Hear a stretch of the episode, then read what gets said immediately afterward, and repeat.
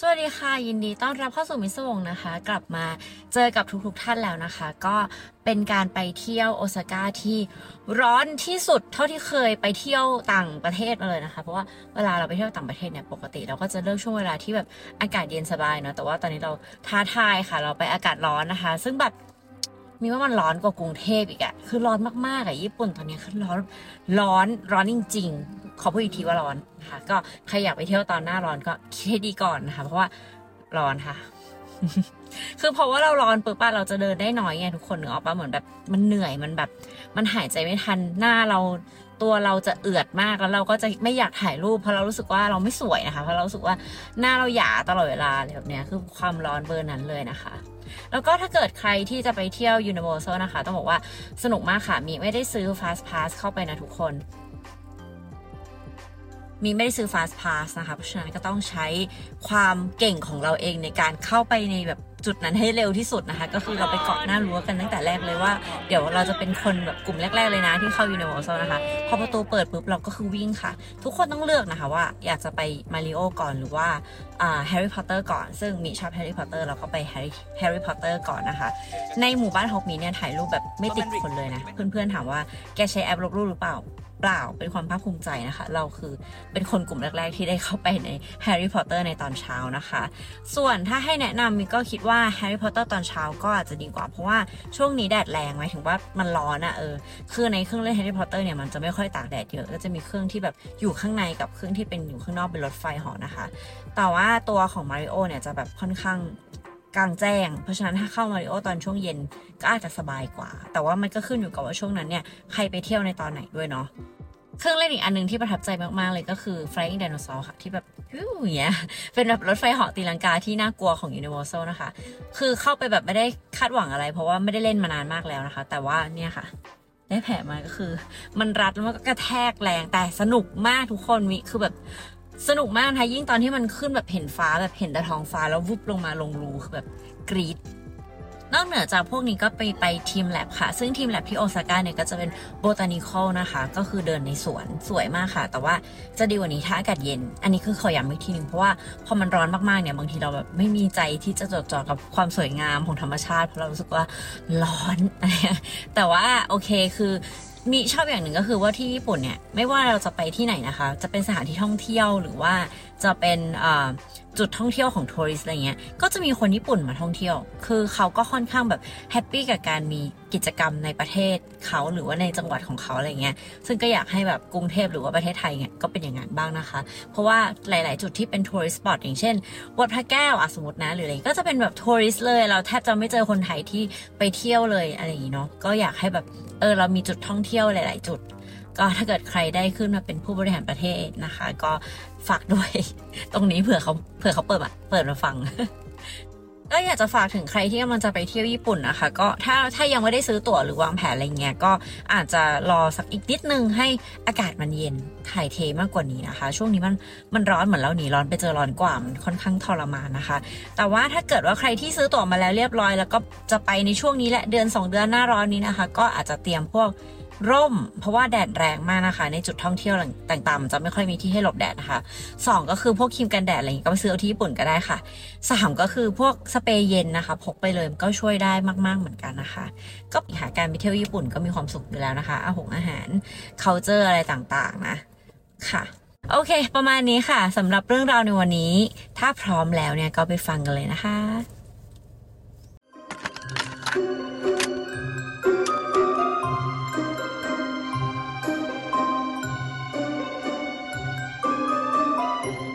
เรื่องราวในวันนี้นะคะ เกิดขึ้นที่สหรัฐอเมริกาค่ะ แต่ว่าเรื่องราวของคนที่เกี่ยวข้องเนี่ยจะเป็นชาวไต้หวันนะคะ ก็คือเป็นคนไต้หวันที่มาใช้ชีวิตอยู่ที่อเมริกานั่นเองค่ะ ครอบครัวนี้มีชื่อว่าครอบครัวเพงนะคะ หัวหน้าครอบครัวเนี่ยชื่อว่าจิมเพงค่ะ ส่วนภรรยานะคะ ชื่อว่าลิซ่าเพงค่ะ ทั้งคู่เนี่ยมีลูกชายวัยรุ่นด้วยกันนะคะ เรื่องราวเนี่ยก็เกิดขึ้นประมาณในช่วงยุค 90 นะคะ ก็เป็นที่รู้กันนะว่ามันก็เป็นช่วงเวลาที่ธุรกิจหลาย ๆ อย่างเนี่ย มันก็เริ่มบูมค่ะ ซึ่งธุรกิจของจิมเพงนะคะ ก็คือการขายชิ้นส่วนอิเล็กทรอนิกส์บางอย่างนะคะ ที่เป็นพวกแบบเกี่ยวกับวิทยุวอลอะไรต่าง ๆ เนี่ย คือไม่ได้ขายให้กับคนทั่วไปนะคะ เขาขายให้กองกำลังตำรวจในเอเชียแล้วก็อเมริกาค่ะ ซึ่งก็ถือว่าเป็นธุรกิจที่ใหญ่มากๆเลยนะคะ มูลค่าธุรกิจของเขาในตอนนั้นเนี่ยประมาณ 200 ล้านดอลลาร์ค่ะ ซึ่งถ้าอยู่ในยุคนี้เนี่ยก็คือจะมีมูลค่าประมาณ 450 ล้านดอลลาร์เลยทีเดียวก็คือ เรียกได้ว่าเป็นนักธุรกิจที่รวยสุดๆนะคะมหาเศรษฐี และแน่นอนคนที่อยู่เคียงข้างกับเขามาเนี่ยก็คือลียันนะคะ หรือว่าลิซ่าเพงนั่นเองค่ะ เราจะเรียกเธอว่าลิซ่านะคะลิซ่าแล้วก็มีลูกชายวัยรุ่น 2 คนนะคะ ครอบครัวเนี่ยก็ค่อยๆ เติบโตมาด้วยกันนะคือลิซ่าเนี่ย อยู่กับจิมมาตั้งแต่วันที่เขาแค่เริ่มต้นธุรกิจนะคะ แปลว่าทุกอย่างที่มันเป็นหลังบ้านเนี่ยลิซ่าก็จะเป็นคนดูแลค่ะ ทั้งเรื่องของครอบครัวนะคะ เรื่องของการสร้างธุรกิจอะไรต่างๆ แต่ว่าบทบาทหลักๆของเธอเนี่ยก็คือแม่บ้านค่ะ คือการที่เป็นหลังบ้านให้กับเขานั่นเองนะคะ จิมเพงจะไม่สามารถเติบโตมาจนถึงทุกวันนี้ได้ ถ้าไม่มีลิซ่าเพงค่ะและเมื่อฐานะของพวกเขาเนี่ยก็เป็นถึงมหาเศรษฐีแล้วนะคะ จิมก็ตอบแทนลิซ่าโดยการซื้อบ้านใน Rancho Santa Margarita ค่ะ อยู่ใน Orange County รัฐแคลิฟอร์เนียค่ะ แต่ว่าการเป็นนักธุรกิจเนี่ยมันก็ต้องแลกมาด้วยอัตราชั่วโมงการทำงานที่สูง แล้วก็การที่ไม่อยู่บ้านบ่อยๆนะคะ ซึ่งจิมเนี่ยจะต้องบินมาทำธุรกิจที่ไต้หวันบ้าง จีนแผ่นดินใหญ่บ้างนะคะทำให้เขาเนี่ยไม่ค่อยได้อยู่บ้านค่ะ จนมีเหตุการณ์อยู่ครั้งหนึ่งก็คือว่าในปี 1992 นะคะ จิมได้เดินทางไปเจรจาธุรกิจที่จีนแผ่นดินใหญ่ค่ะ แล้วที่โรงแรมเนี่ยเขาก็มีการจัดปาร์ตี้นะเขาคงมีการแสดงแบบว่ากายกรรมหรืออะไรก็แล้วแต่นะคะ ก็ไม่รู้เหมือนกันว่าการแสดงอันนั้นคืออะไรนะ แต่ว่าจิมเนี่ยด้วยความที่เขาเป็นชายชาวไต้หวันที่ค่อนข้างตัวเตี้ย ใช้คำว่าเตี้ยได้นะคะ ก็คือเป็นแบบต่อให้เป็น average เอเชียแล้วเนี่ยเขาก็ยังเตี้ยกว่า average นะคะ ก็คือตัวเล็กนั่นเอง ซึ่งในระหว่างที่เขากำลังดูโชว์ของโรงแรมอยู่เนี่ย มันก็มีคนยืนบังเขาค่ะ เขาจึงขอให้ผู้หญิงที่ยืนบังเขาเนี่ย ขยับตัวให้หน่อยเพราะว่าเขามองการแสดงไม่เห็นนะคะ เมื่อผู้หญิงคนนี้หันมาเนี่ย อยู่ดีๆ ทั้งคู่ก็เริ่มรู้สึกถูกชะตานะเหมือนกับว่าสปาร์กตรงนั้นเลยนะคะ เหมือนแบบรักแรกพบอะไรประมาณนั้น แต่ว่าจิมเนี่ยเขาเป็นผู้ชายที่มีครอบครัวอยู่แล้วไงคะ ส่วนผู้หญิงคนนี้นะคะ เธอมีชื่อว่า เจนนิเฟอร์หรือ จี ค่ะ แต่ว่าเราจะเรียกเธอว่าเจนนิเฟอร์นะคะ ซึ่งเป็นชื่อภาษาอังกฤษที่เธอเอามาใช้เนาะคราวนี้เจนนิเฟอร์กับจิมเขาก็สานสัมพันธ์กันอย่างรวดเร็วค่ะ ออกเดทกัน จิมก็จะซื้อของแพงๆ ให้เธออะไรแบบนี้นะคะ แต่ในช่วงเวลานั้นเนี่ย เจนนิเฟอร์ก็ยังอยู่ที่แผ่นดินใหญ่ค่ะ ก็คือเป็นเหมือนเมียน้อยแหละ เมียเก็บละกันอยู่ที่จีนแผ่นดินใหญ่นะคะ เจนนิเฟอร์ไม่ได้เป็นแค่เพียงผู้หญิงสาวชาวบ้านนะคะ เธอทำงานเป็น PR ของโรงแรมค่ะ ก็คือเธอมีหน้าที่การงานอยู่แล้วนะ แต่ว่ายังไงก็แล้วแต่เนี่ย มันก็เทียบไม่ได้กับการที่เธอจะไปเป็นแฟนสาวของมหาเศรษฐีนะคะ เพราะว่าจิมเนี่ยไม่ได้แค่เพียงให้ของแพงๆ หรือว่าพาเธอไปกินดินเนอร์หรูๆนะคะ เขาให้เงินเดือนเธอใช้เขาให้หลักประกันในชีวิตของเธอค่ะ และจิมก็มีแผนการที่ยิ่งใหญ่กว่านั้นค่ะ ปกติแล้วคนที่มีบ้านที่สองนะคะ มีบ้านเล็กบ้านน้อยมีเมียน้อยมีเมียเก็บเนี่ยเขาก็จะไม่ได้อยากให้เมียหลวงหรือว่าบ้านใหญ่รู้เนาะแต่ว่าในเรื่องราวของจิมนั้นไม่ได้เป็นแบบนั้นนะคะเขาก็ไม่ได้เชิงว่าอยากจะให้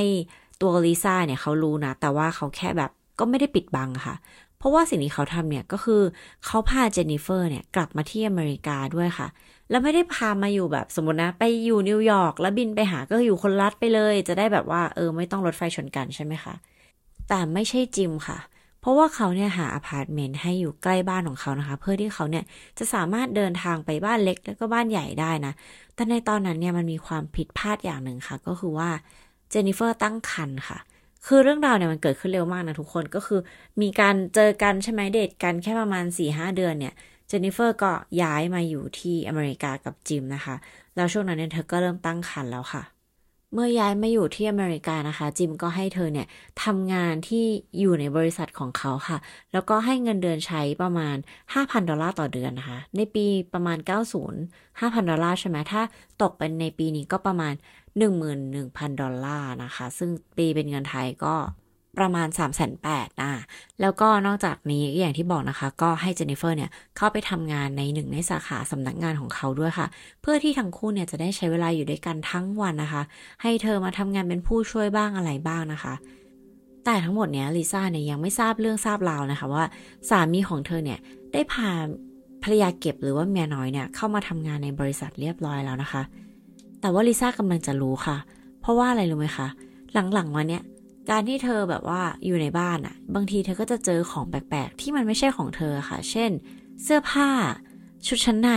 แล้วเธอก็จะถามจิมนะคะว่า อันนี้คือของใครเพราะว่าไม่ใช่ของฉัน แล้วก็ในบ้านเนี่ย ก็ไม่ได้มีผู้หญิงคนอื่นแล้ว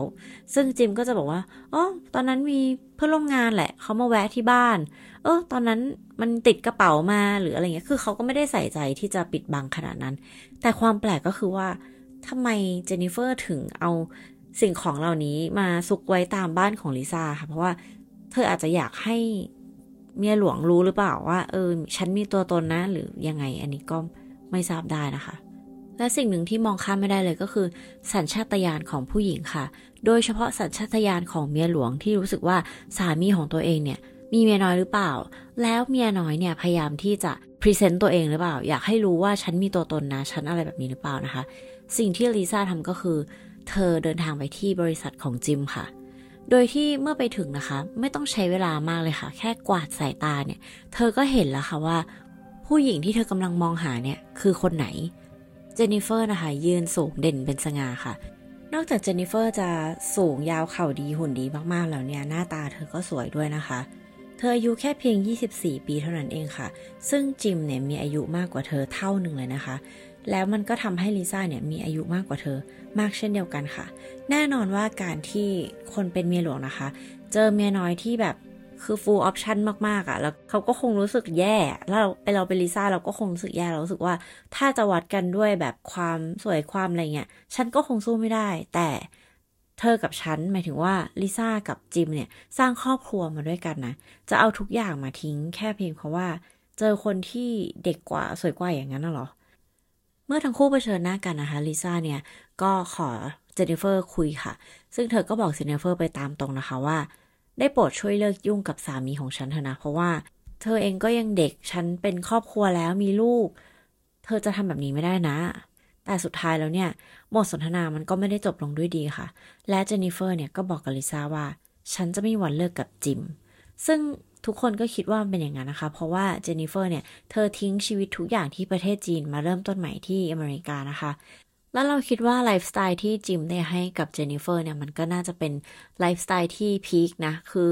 โดยถ้าเธอหาเงินเองอะอาจจะไม่สามารถใช้ชีวิตแบบนี้ได้นะตอนนี้นะคะ แต่ว่าด้วยความที่ตอนนี้เธออยู่กับมหาเศรษฐีแล้วเนี่ยไลฟ์สไตล์เสื้อผ้าอะไรต่างๆเนี่ยมันก็เปลี่ยนไปมาก ๆเลย เธอก็เลยอาจจะคิดว่ามันคือความรัก เราคิดว่านะ มันคือความรักมันคือความมั่นคงอะไรเงี้ย แล้วเธอก็ไม่คิดว่าเธอจะทิ้งตรงนี้ไปอะค่ะ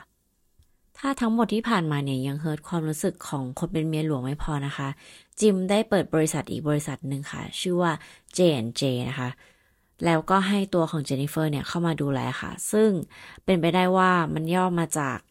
จิม and เจนนิเฟอร์นะคะ J&J ค่ะ ก็คือเขาเนี่ยเปิดบริษัทให้เธอแล้วก็ให้เธอดูแลค่ะ คือก่อนที่เจนนิเฟอร์จะมาเป็นเมียน้อยของจิมเนี่ย ที่เขาเจอที่โรงแรมอะเจนนิเฟอร์ก็ทำงานมาก่อนนะคะ เธอเป็น PR ให้กับโรงแรมค่ะ เธอก็อาจจะ happy กับการที่ได้ทำงานให้จิมก็ได้ค่ะ นอกจากการที่ลิซ่าเนี่ย พยายามไปคุยกับเจนนิเฟอร์แล้วไม่ได้ผลนะคะ แถมทั้งคู่เนี่ย ทั้งจิมแล้วก็เจนนิเฟอร์เนี่ยก็คบกันอย่างเปิดเผยค่ะ คือคนทั้งบริษัทเนี่ยก็เห็นแถมมีการเปิดบริษัทใหม่ด้วยนะคะ ลิซ่าก็ยังคงพบเสื้อผ้าของเจนนิเฟอร์มากขึ้นเรื่อยๆ ในบ้านของเธอเองค่ะ ทุกครั้งที่เธอเจอเสื้อผ้าที่ไม่ใช่ของเธอนะคะ ทุกครั้งที่เธอเจอชุดชั้นในที่ไม่ใช่ของเธอนะ ครั้งนี้เธอไม่เก็บเธอไม่ทิ้งแล้วค่ะ เธอเอากันไกตัดค่ะ แล้วเธอก็บอกว่าเธอจะฆ่าเจนนิเฟอร์ทิ้งนะ เธอคุยกับจิมตรงๆค่ะว่าเลิกจ้างเจนนิเฟอร์ซะ แล้วก็เลิกกันไป ให้เจนนิเฟอร์เนี่ยกลับไปที่จีนแผ่นดินใหญ่ซะ แต่แน่นอนค่ะ จิมปฏิเสธค่ะ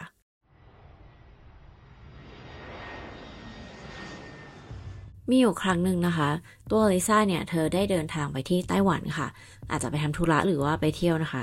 คราวนี้เธอไม่ได้บอกจิมเอาไว้ค่ะว่า เธอจะกลับเมื่อไหร่ และไปกี่วัน เหมือนกับเป็นการเซอร์ไพรส์แบบว่าเออฉันลองหายไปดูดิกลับมาว่าจะยังไง ซึ่งมันก็เซอร์ไพรส์จริงค่ะเพราะว่าเธอกลับมาที่บ้านเนี่ยแล้วเธอก็ได้พบกับเสื้อผ้าของผู้หญิงที่มาอยู่เหมือนมาอยู่บ้านเธอ เหมือนตอนเนี้ยมีคนแบบเพิ่งมานอนเตียงของฉันอะไรเงี้ย แล้วพอเธอรอที่จะเผชิญหน้ากับจิม คนที่กลับบ้านมาพร้อมกับจิมก็คือเจนนิเฟอร์ค่ะ เมื่อลิซ่าเผชิญหน้าทั้งจิมและเจนนิเฟอร์นะคะ มันก็เลยเป็นการทะเลาะกันยิ่งใหญ่ของผู้หญิงทั้งสองคนค่ะ สุดท้ายแล้วเนี่ยเจนนิเฟอร์ได้พูดกับลิซ่าว่า เธอก็อย่ามั่นใจจนเกินไปว่าบ้านหลังนี้เนี่ย มันจะเป็นของเธอตลอดไปก็แล้วกัน ซึ่งสำหรับเราสึกว่าท้าทาย เพราะนี่คือบ้านของเมียหลวงที่เขาแบบอยู่กับลูกนะคะ ทุกคนก็คือจะเป็นเมียน้อยก็ต้อง ออไม่ต้องเอาบ้านเขาก็ได้มั้งอะไรเงี้ยย้อนกลับมาที่การตั้งครรภ์นิดนึงนะคะ ก็คือว่า ตอนนั้นนี่มันเป็นช่วง 90 ใช่ไหมซึ่งจีนเนี่ยก็ยังมีนโยบายลูกคนเดียวอยู่ คือแปลว่าถ้าแต่งงานแล้วเนี่ยถึงจะมีลูกได้ แล้วก็มีได้แค่เพียงคนเดียวด้วยซ้ำนะคะ ซึ่ง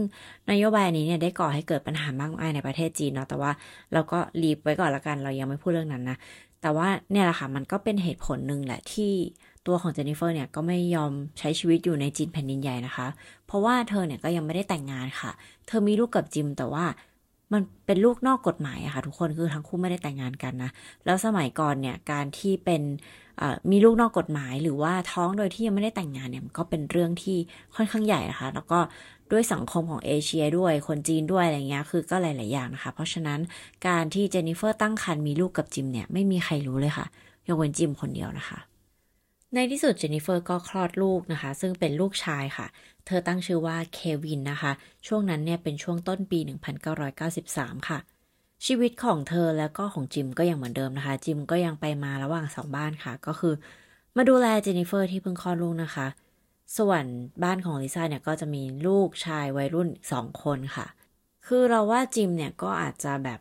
พูดกับผู้หญิงสองคนไม่เหมือนกันนะคะ อย่างกับลิซ่าก็อาจจะบอกว่าเออเดี๋ยวก็เลิกอะไรเงี้ย เดี๋ยวก็เลิกกับเจนนิเฟอร์แล้วเธอไม่ต้องห่วงหรอกเขาก็อยู่ของเขาไป แต่กลับกันเนี่ยก็อาจจะพูดกับเจนนิเฟอร์ว่า เดี๋ยวฉันก็จะเลิกกับลิซ่าแล้วนะ แล้วเดี๋ยวเราก็จะมาเป็นครอบครัวกัน ฉันจะแต่งงานกับเธอ ก็เป็นได้นะคะ เพราะว่าส่วนมากคนที่มีเมียน้อยเนี่ยเขาก็จะเป็นมุกประมาณนี้อยู่แล้ว ไม่งั้นผู้หญิงก็คงไม่อยู่หรือว่าแบบมีความหวังอะไรอย่างนี้ไหมอะนี่ว่านะ แต่ชีวิตนักธุรกิจนะคะ ก็ยังต้องดำเนินต่อไปค่ะ จิมเนี่ยก็ต้องเดินทางไปต่างประเทศนะคะ และในวันนั้นเขาได้เดินทางกลับมาจากไต้หวันค่ะ กลับมาที่อเมริกาค่ะ ตรงกับวันที่ 18 สิงหาคมปี 1993 ค่ะ เมื่อเขากลับมาเนี่ยเขาก็ตัดสินใจที่จะไปหาเจนนิเฟอร์ก่อนนะคะ เจนนิเฟอร์แล้วก็ลูกทารกค่ะ แต่ว่าเมื่อไปถึงที่อพาร์ตเมนต์เนี่ยก็พบว่าประตูอพาร์ตเมนต์ของห้องเจนนิเฟอร์เนี่ยได้เปิดอยู่นะคะ เมื่อเขาเดินเข้าไปเนี่ยก็พบกับฉากนองเลือดค่ะ สิ่งที่เขาเห็นอย่างแรกเลยก็คือร่างอันไรวิญญาณของเจนนิเฟอร์ค่ะ ซึ่งเธอถูกแทงนะคะทั้งหมด 18 ครั้งค่ะ แล้วที่เศร้าไปกว่านั้นนะคะ ก็คือว่าลูกของเธอเนี่ยก็เสียชีวิตเช่นเดียวกันค่ะทารกน้อยนะคะ ถูกทำให้ขาดอากาศหายใจค่ะ จนกระทั่งเสียชีวิตไปพร้อมกับคุณแม่ค่ะ เมื่อจิมเห็นอย่างนั้นเนี่ยเขาก็รีบโทรแจ้งตำรวจนะคะ เมื่อตำรวจมาถึงเนี่ยก็พบว่ามันเป็นคดีฆาตกรรมที่น่ากลัวแล้วก็สยองขวัญมาก ๆ เลยค่ะ และแน่นอนนะคะว่า คนที่ตกเป็นผู้ต้องสงสัยอันดับหนึ่งก็คือจิมนั่นเองค่ะ เพราะว่าเขาเป็นสามีฮะส่วนมากแล้วเนี่ยก็จะแบบ the husband did it นะคะ ก็คือสามีแน่นอนเรื่องแบบนี้ แต่ว่าไม่ใช่เรื่องนี้ค่ะ เพราะว่ามีการสืบได้ว่า โอเค จิมเนี่ยมีหลักฐานแน่ชัดค่ะว่าเขาไม่ได้อยู่ในที่เกิดเหตุแน่นอนนะคะ เพราะว่าตอนที่เจนนิเฟอร์และลูกเสียชีวิตเนี่ย ตัวของเขาน่าจะยังอยู่ในช่วงที่กำลังบินกลับมาค่ะ เพราะว่าเขาก็มีหลักฐานเป็นตัวเครื่องบินเป็นการบินต่างๆนะคะ เพราะฉะนั้นผู้ที่ตำรวจมุ่งความสนใจไปอีกคนนึงเนี่ย ก็คือภรรยาของจิมนั่นเองค่ะเราะว่าเธอเนี่ยมีแรงจูงใจทุกอย่างเลยนะคะ และหลักฐานสำคัญมากๆเลยก็คือว่า ที่แขนของเจนนิเฟอร์เนี่ยมีรอยกัดค่ะ มีรอยที่ถูกกัด ซึ่งในรอยถูกกัดอันเนี้ยมันก็จะมี DNA เนาะซึ่งถ้าเกิดว่าสามารถจับผู้ร้ายนะคะ หรือว่าคิดว่าคนนี้เป็นผู้ต้องสงสัยนะแล้วมาเทียบ DNA กัน ถ้าตรงเนี่ยก็ถือว่าโปเชค่ะ และเมื่อตำรวจได้เชิญลิซ่าเข้ามาสอบปากคำนะคะเเธอก็ปฏิเสธอย่างเดียวเลยค่ะ เธอไม่พูดอะไรเลยนะคะ เธอไม่ให้ความร่วมมือ แค่เพียงแต่บอกว่าเธอไม่ได้ทำค่ะ สุดท้ายเนี่ยตำรวจต้องขอให้จิมเนี่ยคุยกับลิซ่าค่ะ จิมและลิซ่าก็เข้าไปอยู่ในห้องสอบสวนนะคะ ซึ่งมีตำรวจเนี่ยแอบฟังการสนทนาอยู่นะคะ โดยที่สามีภรรยาเนี่ยได้พูดคุยกันเป็นภาษาจีนค่ะ โดยที่จิมเนี่ยก็ถามลิซ่าไปตามตรงนะคะว่า เธอทำทำไม เธอทำอย่างนี้ทำไมลิซ่าเนี่ยก็พูดว่าฉันแค่จะไปคุยกับเธอแล้ว เธอก็มาล้มใส่มีดเองอะไรเงี้ย ซึ่งมันก็ไม่ใช่เรื่องจริงอยู่แล้วนะทุกคน เพราะว่าเจนนิเฟอร์เนี่ยถูกแทงทั้งหมด 18 แผลนะคะ คือใครจะมาล้มใส่มีด 18 รอบนะมันเป็นไปไม่ได้ค่ะ และด้วยบทสนทนาของจิมแล้วก็ลิซ่าเนี่ยแหละค่ะทำให้ตำรวจเนี่ยจับกลุ่มลิซ่าทันทีค่ะ เพราะว่าความจริงแล้วเนี่ยมันไม่ใช่แค่เพียงว่าลิซ่าได้ลงมือฆาตกรรมเจนนิเฟอร์นะคะ แต่ว่าเธอเนี่ยก็ยังลงมือฆาตกรรมลูกของเจนนิเฟอร์ด้วยนะคะ ซึ่งเป็นแค่เพียงเด็กทารกเท่านั้นเองนะ มันเป็นหลักฐานว่าสิ่งที่เธอทำเนี่ยมันเกี่ยวข้องกับความโกรธแค้นนะคะ เรื่องของความสัมพันธ์ของสามีของเธอ แล้วก็เมียน้อยอย่างเจนนิเฟอร์ค่ะ และเธอไม่ได้กำจัดแค่เพียงตัวของเจนนิเฟอร์เท่านั้นไงคือเธอกำจัดลูกของเจนนิเฟอร์ด้วยนะคะ อะไรที่แบบเป็นสายสัมพันธ์ที่เกี่ยวพันกับเจนนิเฟอร์เนี่ยลิซ่าก็คือกำจัดทิ้งไปหมดเลยนะคะคดีของลิซ่าเพงนะคะ กับคดีฆาตกรรมเมียน้อยของเธอเนี่ย ก็คือดังไปทั่วเอเชียค่ะ โดยเฉพาะที่จีนแล้วก็ไต้หวันค่ะ เพราะว่าลิซ่าเนี่ยเธอถูกมองว่า เธอเป็นภรรยาที่น่าสงสารนะคะ เพราะว่าเธอได้แบบถูกเมียน้อยคุกคามอะว่าง่าย ๆ ผู้หญิงไต้หวันหลายคนเนี่ยสนับสนุนเธอค่ะทำแม้กระทั่งถือป้ายมาแบบประท้วงที่ศาลนะคะว่าลิซ่าเนี่ยไม่ควรถูกดำเนินคดีเลย เธอเนี่ยเป็นคนที่น่าสงสารมาก เธอทำไปเพราะว่าเธอถูกยามอะไรแบบนี้ค่ะ แต่มีอยู่คนนึงค่ะ ที่ไม่เคยมาที่ศาลเลยนะคะ เอาจริงๆแล้วก็คือไม่เคยกลับมาที่อเมริกาเลยค่ะ ก็คือจิมเพงนั่นเองค่ะ ระหว่างที่อลิซาถูกคุมขังแล้วก็ขึ้นศาลนะคะ จิมได้บินกลับไปที่ไต้หวันค่ะ แล้วก็หลบซ่อนตัวนะคะ เพราะว่าตัวของเขาเนี่ยตอนหลังเขาก็ออกมาเปิดเผยนะว่า เขาไม่สามารถที่จะใช้ชีวิตได้เลย ไม่ว่าเขาจะไปอยู่ที่อเมริกาหรือว่าจีนหรือว่าไต้หวัน หรือที่ไหนก็แล้วแต่เนี่ย ทุกคนก็จะจำได้ว่าเขาคือผู้ชายคนนี้ที่ เป็นสามีที่มีเมียน้อย แล้วก็มีโศกนาฏกรรมอะไรต่างๆนะคะ มันทำให้เขาเนี่ยใช้ชีวิตลำบากมากๆเลยค่ะ ส่วนเรื่องราวในศาลนะคะ ก็เป็นเรื่องราวที่ก็มีความดราม่าเช่นเดียวกันค่ะ เพราะว่าทางพ่อแม่ของเจนนิเฟอร์เนี่ยก็ต้องการความยุติธรรมให้กับลูกสาวของพวกเขานะคะ แต่ว่ามันเหมือนกับว่าคณะลูกขุนทั้งหลายเนี่ยมีความเห็นที่ไม่ตรงกันค่ะ ในการพิจารณารอบแรกเนี่ยก็เหมือนกับล้มไปนะคะ เพราะว่าทางลูกขุนเนี่ยมีความแตกคอกันค่ะ แต่สุดท้ายเนี่ยก็มีการพิจารณาโดยลูกขุนชุดที่2นะคะ โดยลูกขุนชุดที่2เนี่ยก็ตัดสินให้เธอเนี่ยได้รับโทษติดคุกตลอดชีวิตค่ะ แต่เรื่องราวของเธอไม่ได้จบแค่เพียงแค่นั้นนะคะ เพราะว่าหลังจากที่ศาลมีคำตัดสินว่า เธอจะต้องติดคุกตลอดชีวิตแล้วเนี่ย เธอก็ยื่นอุทธรณ์ค่ะ แล้วสุดท้ายเนี่ย เธอก็สามารถที่จะยื่นได้นะคะ เพราะว่าตอนที่ตำรวจจับเธอค่ะ พวกเขาเนี่ยลืมที่จะอ่านสิทธิตาม รัฐธรรมนูญให้เธอฟังนะคะ ที่แบบคุณมีสิทธิ์ไม่ต้องพูด และสิ่งที่คุณพูดจะนำไปดำเนินคดีกับศาลอะไรประมาณนั้นอะในที่เราชอบดูหนังแล้วแบบเห็นตำรวจเขาจับเขาจะพูดใช่ไหม ซึ่งตำรวจเนี่ยเขาไม่ได้พูดนะคะ กับอย่างที่สองก็คือว่าที่เราเล่าให้ฟังค่ะว่าจิมกับลิซ่าเนี่ยเขามีการพูดคุยกันในห้องสืบสวนของตำรวจนะคะ โดยพูดกันเป็นภาษาจีนนะ ซึ่งเอาจริงๆแล้วเนี่ยถ้าไม่มีตำรวจอยู่ในห้องหรือว่าไม่มีทนาย ก็ไม่สามารถเอาหลักฐานอันนี้เนี่ย มาใช้ในศาลได้นะคะ เพราะว่ามันถือว่าแบบเหมือนกับเป็นการทำหลักฐานแบบไม่ถูกต้องอย่างเงี้ยค่ะ สุดท้ายศาลก็เลยยื่นข้อเสนอให้ค่ะว่า ถ้าเกิดว่าลิซ่าเนี่ยยอมรับผิดในคดีที่ฆ่าคนตายนะคะ หรือว่า manslaughter เธอจะถูกจำคุกแค่เพียง 11 ปีค่ะ แล้วก็หลังจากที่เธอติดคุกแล้วเนี่ย เมื่อเธอพ้นโทษแล้วนะคะ เธอจะต้องถูกเนรเทศออกจากสหรัฐอเมริกาค่ะ และจะไม่สามารถกลับมาเหยียบแผ่นดินอเมริกาได้อีกแล้วนะคะ ซึ่งสุดท้ายเนี่ยเธอก็ รับข้อตกลงนี้ค่ะ แล้วก็พอเธอติดคุกอะไรเรียบร้อยแล้วเนี่ย เธอก็ถูกเนรเทศไปยังไต้หวันนะคะ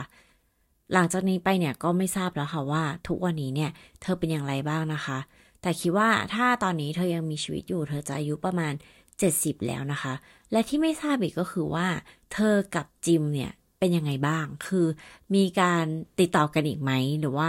ยังอยู่ด้วยกันมาจนถึงวันนี้หรือว่ายังไง แต่ก็คิดว่าคงไม่น่าจะ ไม่น่าจะอยู่ด้วยกันแล้วละมั้งเออไม่สามารถหาข้อมูลตรงนี้ได้นะคะ ส่วนทางพ่อแม่ของเจนนิเฟอร์นะคะ ก็ยื่นฟ้องจิมค่ะ2ล้านดอลลาร์ค่ะ เพราะว่าพวกเขาเนี่ยมองว่าจิมรู้อยู่แล้วนะคะ ว่าลิซ่าเนี่ยต้องการที่จะทำร้ายเจนนิเฟอร์ค่ะ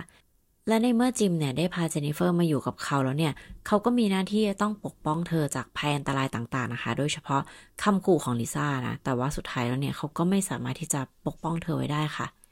แต่สุดท้ายคดีก็เงียบไปนะคะ แล้วก็ไม่แน่ใจเหมือนกันว่าฟ้องแล้วได้เงินหรือเปล่า หรือว่าคดีไม่ได้คืบหน้าอะไรแบบนี้ค่ะ เพราะว่าอย่าลืมนะคะว่าทางครอบครัวของเจนนิเฟอร์เนี่ยก็มาจากประเทศจีนเนาะเขาก็อาจจะไม่ได้แบบจ้างทนายที่เก่งหรืออะไรเงี้ยได้เท่ากับเหมือนจิมนะคะ แล้วก็สุดท้ายเนี่ยธุรกิจของจิมก็มีปัญหาค่ะ เพราะว่ามีการถูกฟ้องในช่วง ปลายปลายปี 90 อะไรเงี้ยค่ะ ว่าเขานำเข้าวิทยุที่ตำรวจใช้เนี่ยวอต่างๆ เนี่ย มีชิ้นส่วนบางอย่างที่นำเข้ามาอย่างผิดกฎหมายนะคะ ตัวเขาก็เสียค่าปรับไปค่ะ ซึ่งก็เป็นเงินก้อนใหญ่อยู่ แต่ว่าหลังจากนั้นไปก็ไม่ทราบแหละคิดว่าเขาก็น่าจะยังทำธุรกิจได้นะคะ แต่ว่าอาจจะไม่สามารถที่จะทำธุรกิจที่อเมริกาได้เหมือนเก่าอะไรแบบนี้ค่ะสรุปแล้วเลยนะคะก็คือว่าตัวเมียน้อยอย่างเจนนิเฟอร์เนี่ย เธอก็เสียชีวิตไปฟรีค่ะ โดยเฉพาะลูกของเจนนิเฟอร์นะคะ เควินเนี่ย ถึงเขาจะเกิดมาในแบบความวุ่นวายของพ่อแม่นะ เรียกว่าพ่อแม่ละกัน เพราะว่ายังไงจิมกับเจนนิเฟอร์ก็เป็นพ่อแม่ของเควินนะ เออ แต่ว่าเขาไม่ได้เกี่ยวอะไรกับเรื่องนี้เลย เขาก็ต้องมาเสียชีวิตไปนะคะ แล้วก็เราก็รู้สึกว่าเจนนิเฟอร์เนี่ยก็ไม่ได้รับความเป็นธรรมนะคะ เพราะว่าตัวของลิซ่าติดคุกน้อยมากนะคะ และเธอก็ยังมีลูกอีกสองคนนะ คือ จนนิเฟอร์เนี่ยไม่เหลืออะไรเลยนะคะ เธอเสียชีวิตไปแล้วลูกของเธอเนี่ยก็เสียชีวิตไปด้วยค่ะ เรื่องราวทั้งหมดที่เราเล่ามาเนี่ยมันก็เป็นเรื่องราวที่ออกมาจากคนรอบข้างของลิซ่าตัวของลิซ่าแล้วก็จิมนะคะ แต่ว่าตัวของเจนนิเฟอร์เนี่ยเธอไม่มีโอกาสได้มาบอกเล่าเรื่องราวฝั่งเธอนะ เราก็ไม่รู้ว่าจริง ๆ แล้วเจนนิเฟอร์เนี่ยเลวร้ายอย่างที่เรื่องราวมันถูกนำมาเล่าหรือเปล่า หรือว่ามันยังไง เพราะว่าคนที่จะพูดได้ก็ได้เสียชีวิตไปแล้ว เราไม่ได้เข้าข้างคนเป็นเมียน้อยนะคะ คืออย่างน้อยเนี่ย ถ้าตัวของเจนนิเฟอร์รู้ตั้งแต่แรกอยู่แล้วว่าจิมมีครอบครัว เธอก็ไม่ควรที่จะเข้ามายุ่งหรือว่าตั้งใจที่จะแบบมามีครอบครัวกับเขาอะคือยังไงมันก็มันก็ผิดแหละเออ แต่ว่าเธอก็ไม่ได้สมควรที่จะเจอเรื่องนี้เช่นเดียวกัน ยังไงความรุนแรงเนี่ย มันก็ไม่ใช่คำตอบของเรื่องราวอยู่แล้วนะทุกคน แล้วก็อีกคนหนึ่งที่แบบลอยตัวเวอร์นะคะก็คือจิม เพราะว่าถ้าจิมเนี่ยไม่ได้มีเมียน้อยตั้งแต่แรกอะเรื่องทั้งหมดที่เราเล่ามาก็จะไม่เกิดขึ้นนะคะ เกือบครึ่งชั่วโมงที่เล่ามาเนี่ยก็จะไม่มีเลย การที่จิมทำแบบนี้นะคะ มีเมียน้อยแล้วก็ทำให้ครอบครัวแตกแยกเนี่ย คือมันไม่ได้ hurt แค่ความรู้สึกของลิซ่าหรือเจนนิเฟอร์อะไรอย่างเงี้ยนะ คือทั้งลูกๆของพวกเขาเนี่ยก็ต้องแบบ คือเราว่าลูกชายของจิมอะสองคนที่เป็นลูกของลิซ่าลูกของเมียหลวงค่ะ ก็ต้องรู้สึกแย่กับเรื่องราวที่เกิดขึ้นนะคะ ส่วนเควินไม่ต้องพูดถึงค่ะ เขาต้องเสียชีวิตของเขาไปนะคะ เพราะว่าความมักง่ายของคนที่ได้ชื่อว่าเป็นสามีคนเดียวเลยค่ะ เรื่องนี้ โอเคค่ะ ก็จบแล้วนะคะ ในเรื่องราวของรักสามเศร้านะคะ เมียหลวงเมียน้อยนะ ก็ไม่อยากให้เรื่องราวแบบนี้มันเกิดขึ้นอะแบบใครที่อยู่ในความสัมพันธ์แบบ เออเนี้ยสามีมีเมียน้อยหรือว่าภรรยาที่มีชู้อะไรเงี้ย เราว่า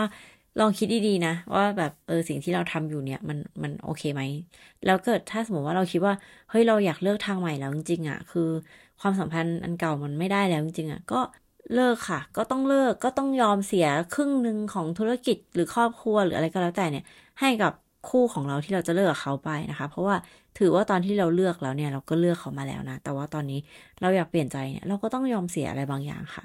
เราเชื่อว่าในคดีของจิมแล้วก็ลิซ่าเนี่ย การเลิกกันมันดูไม่ใช่ออปชันอะเพราะว่าหนึ่งพวกเขายังเป็นมีความคิดแบบคนเอเชียอยู่ คือคนเอเชียสมัยก่อน คือการหย่ากันก็คือเรื่องใหญ่เนาะ ส่วนมากเนี่ยเขาก็จะไม่ค่อยเลิกกันนะคะ เพราะว่าถือว่าแบบแต่งแล้วแต่งเลยอะไรเงี้ยการแบ่งที่2ก็คือว่ามันมีเรื่องของธุรกิจเข้ามาเกี่ยวข้อง ถ้ามีการหย่าโดยที่แบบเออหย่ากันเนี้ย จิมอาจจะต้องแบ่งครึ่งหนึ่งให้กับลิซ่านะคะ ซึ่งก็คงเป็นสิ่งที่เขาไม่อยากจะให้นะก็จบกันไปแล้วนะคะ กับเรื่องราวในวันนี้นะคะ ก็หวังว่าจะเป็นประโยชน์แล้วก็น่าสนใจสำหรับผู้ฟังหรือว่าผู้ชมทุกท่านนะคะ และสำหรับใครที่ฟังมาจนถึงตอนนี้แล้วต้องขอบคุณมาก ๆ เลยนะคะ ที่อยู่เป็นเพื่อนกันมาเกือบครึ่งชั่วโมงนะคะ ถ้าเกิดว่าเล่าตรงไหนงงหรือว่าสับสนยังไงต้องขออภัยด้วยนะคะ เรื่องราวทั้งหมดก็นำมาจากด็อกิเมนทารีแล้วก็ ข่าวนะคะนำมาเล่าเป็นเรื่องราวให้ทุกคนฟังในวันนี้นะคะ อย่าลืมกดไลค์หรือว่ากด subscribe ให้หน่อยนะคะ เป็นกำลังใจให้ช่องมิสวงด้วยนะคะ เพราะว่าเดี๋ยวนี้อัลกอริทึมก็ค่อนข้างแกงชาวทูครามนะคะ มีความรู้สึกว่าอัลกอริทึมมันค่อนข้างแปลกๆค่ะ แต่ว่าการกดไลค์หรือว่าการกดแชร์ หรือการ subscribe เนี่ยก็จะช่วยให้อัลกอริทึมของช่องดีขึ้นได้ค่ะ อย่าลืมดูแลสุขภาพทางกายและใจนะคะ แล้วพบกันใหม่ในตอนหน้าสำหรับวันนี้ สวัสดีค่ะ